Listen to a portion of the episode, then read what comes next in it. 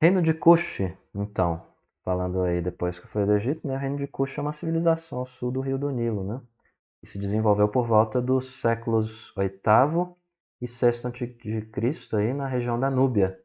E para os antigos egípcios, a Núbia referia-se então à terra do ouro, porque Nub, em egípcio, significa ouro. Atualmente, grande parte dessa região está onde hoje é o Sudão. Sudão, aí só para você situar, você tem o Egito e o Sudão abaixo, né? O reino de Kush, então, ele tinha como capital inicialmente a cidade de Kerma, e depois a cidade do governo foi para Napata, mais tarde para Meroé.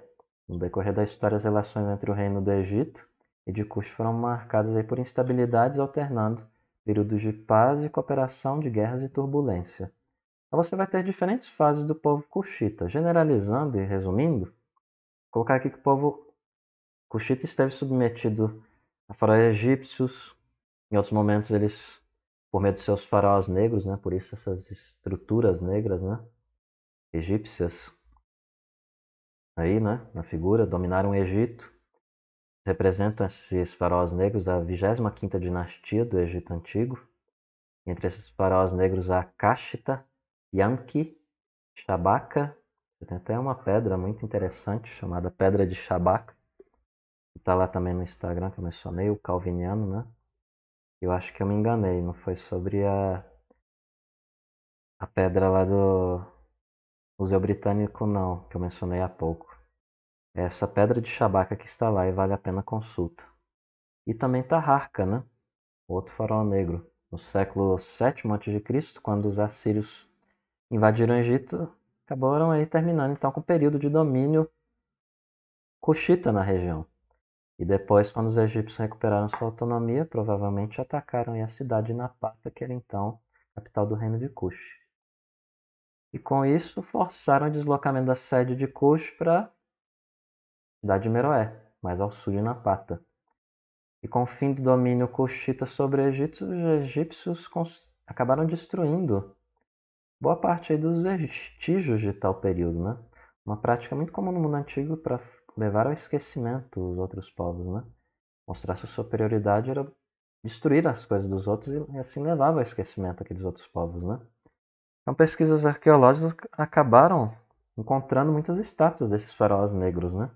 Destruídas naquela época. Interessante até ser essa semana em uma discussão num artigo de história discutindo essa questão de por que, que você encontra muitos faraós, estruturas faraônicas, né?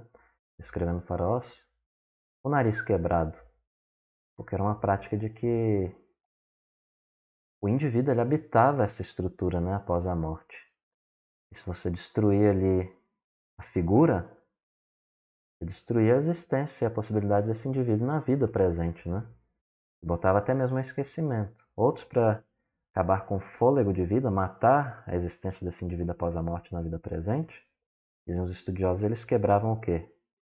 Aquilo que simbolizava o meio da fonte da vida, da respiração, né? o nariz. Por isso que você encontra muitas estátuas aí com o nariz quebrado. É uma interpretação, né? Lembrando, são interpretações que existem. Então, o declínio de Kush é um assunto controverso, né? Temos várias interpretações, mas os historiadores aí tendem a considerar que o reino foi invadido pela civilização de Ashum, no ano de 350. Vou dar uma pausa aí. Aqui eu só vou falar que eu estou em cima da legenda, né? Mas em verde aí é a extensão aproximada da região da Núbia na antiguidade, né? Pega um pouco do que é Egito e o norte do Sudão atualmente, né? Sul do Egito e norte do atual Sudão. Essa tem a esfinge desse indivíduo, né? Taharka, que vai vir aqui na próxima imagem. Mas esse Taharka, tá aí na escultura, né? Tem ser em forma de esfinge, é um faraó negro da 25ª dinastia, né?